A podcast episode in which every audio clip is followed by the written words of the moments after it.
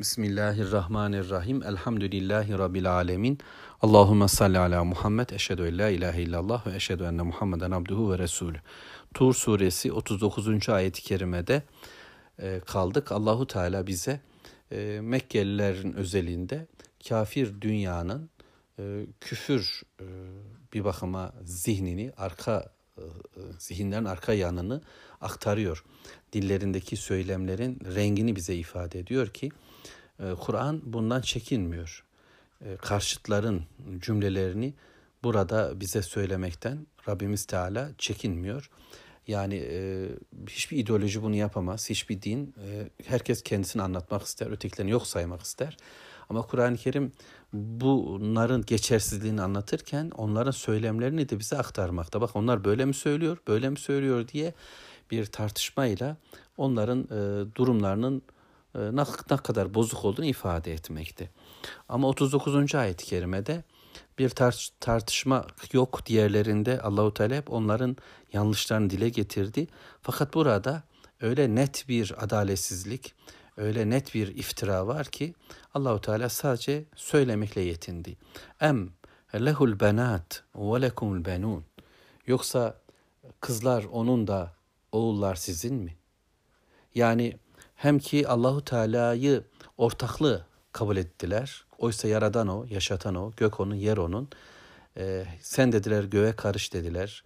Ee, ve Allah-u Teala'dan bilgiyi çaldıklarını, gücü kuvveti aldıklarını, yeryüzünün egemenlerinin, egemenlerinin kendilerinin olduğunu sanki zannettiler, düşündüler, ifade ettiler, böyle tanıttılar.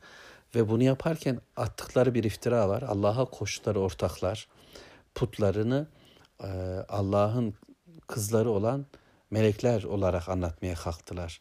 Melekler Allah'ın kızlarıdır dediler. Bir iftira ile Allah korusun, Rabbim muhafaza eylesin. Ve putlar da onların figürleridir. Biz Allahu Teala'ya direkt kulluk yapmıyoruz ama Allah'a kulluğu haşa melekler aracılığıyla yapmaktayız. Bu putların taş olduğunu biz de biliyoruz. Fakat bunların ifade ettiği semboller, remizler, işaretler var. İşte ekonominin sembolü bir boğadır. Özgürlüğün sembolü işte şöyle ateş tutan bir kadındır. Demokrasinin sembolü defne dallı bir kadındır. İşte adaletin sembolü terazi tutan bir kadındır. Böylece bu dişi figürlerle çoğu kez bizler aslında bunu ifade etmeye çalışıyoruz. Bereket tanrıçası, aşk tanrıçası, savaş tanrıçası, fit ya da tanrısı. Çoğu kez böyle. Şimdi Allah-u Teala dedi ki onlar hayatlarında erkek çocuklarını ön plana koyuyor. Kızları diri diri toprağa gömüyorlardı. Bir, bir de böyle kötü bir arka yapısı var bu işin. E, madem ki kızlar değersiz ve siz değersiz gördüğünüz kızları Allah'a ait kılıyor ve ona onun ortağı olarak da onu söylüyorsunuz. Böyle bir adalet doğru mudur? Hayatın da dişi yanlarını, yani kendilerinin aşağıladığı bölümleri Allah'a ait tutuyor insanlar. En işe yaramaz vakitleri Allah'a ait kılıyor. En işe yaramaz paralarını Allah için vermeye çalışıyor. En güzel günlerini, en genç diri dönemlerini, en yetenekli vakitlerini kendilerine, kendi putlarına ayırıyorlar. Yoksa bunu mu yapıyorsunuz? kırkıncı ayet ise şöyle. Em tes'eluhum ecran fehum min mağramin muskalun.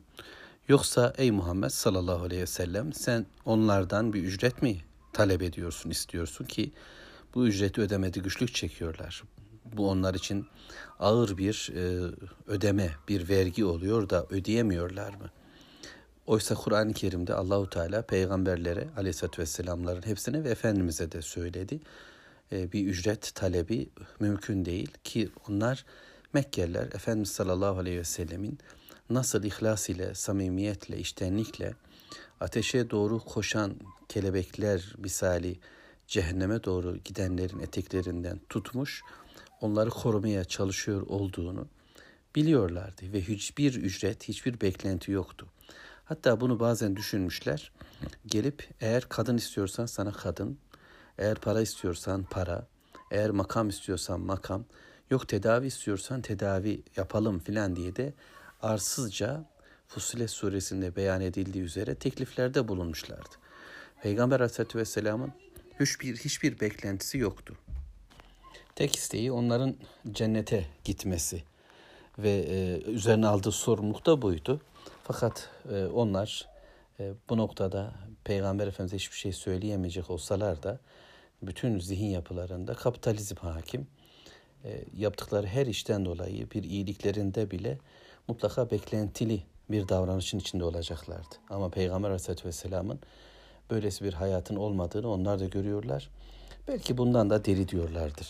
Müminlere düşen de bugün Allah'ın dinini anlatırken, anlarken beklentiler olmayacak. Hiçbir şekilde Allah'ın kelamını e, paraya, e, makama, mevkiye tahvil etmeyecek, dönüştürmeyecekler.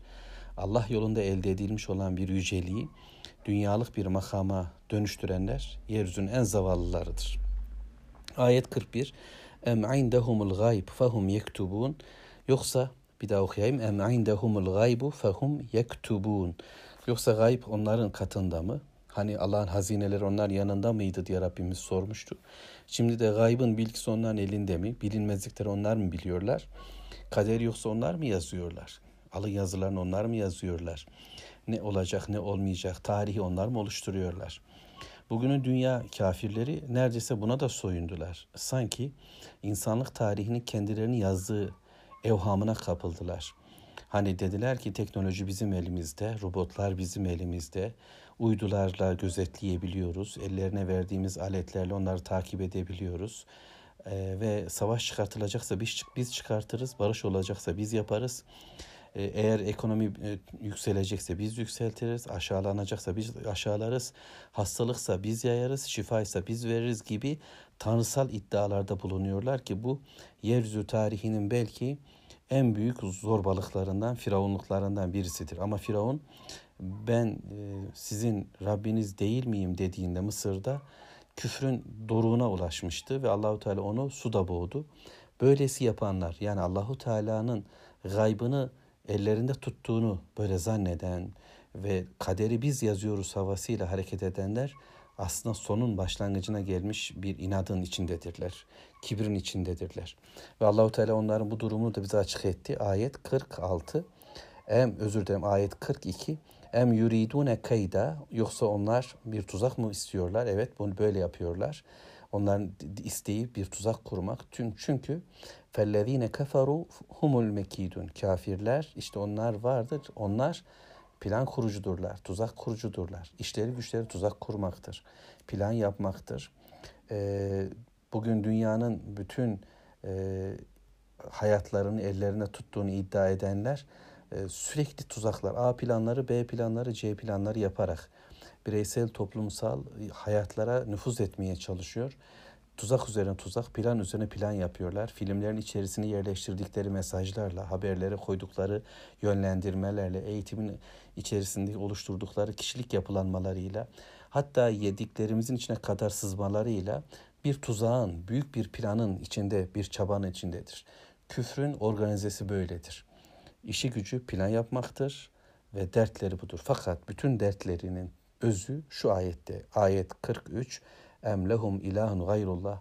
Yoksa onların Allah'tan başka tanrısı mı var? İddiaları bu, tuzakları bu.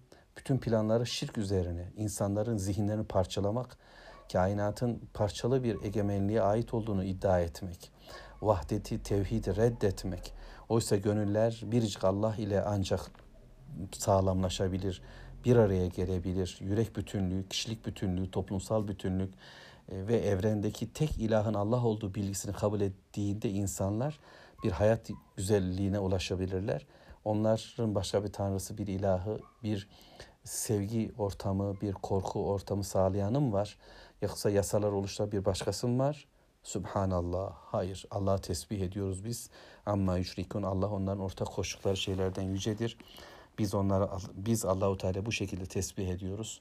Subhanallah ve bihamdih diyoruz. Allah'a koştukları tüm ortaklardan, insanlardan ya da dünya varlıklarından, sembollerden, kavramlardan Allah'a sığınıyoruz. Ya Rabbi sen biriciksin, seni tesbih ediyoruz.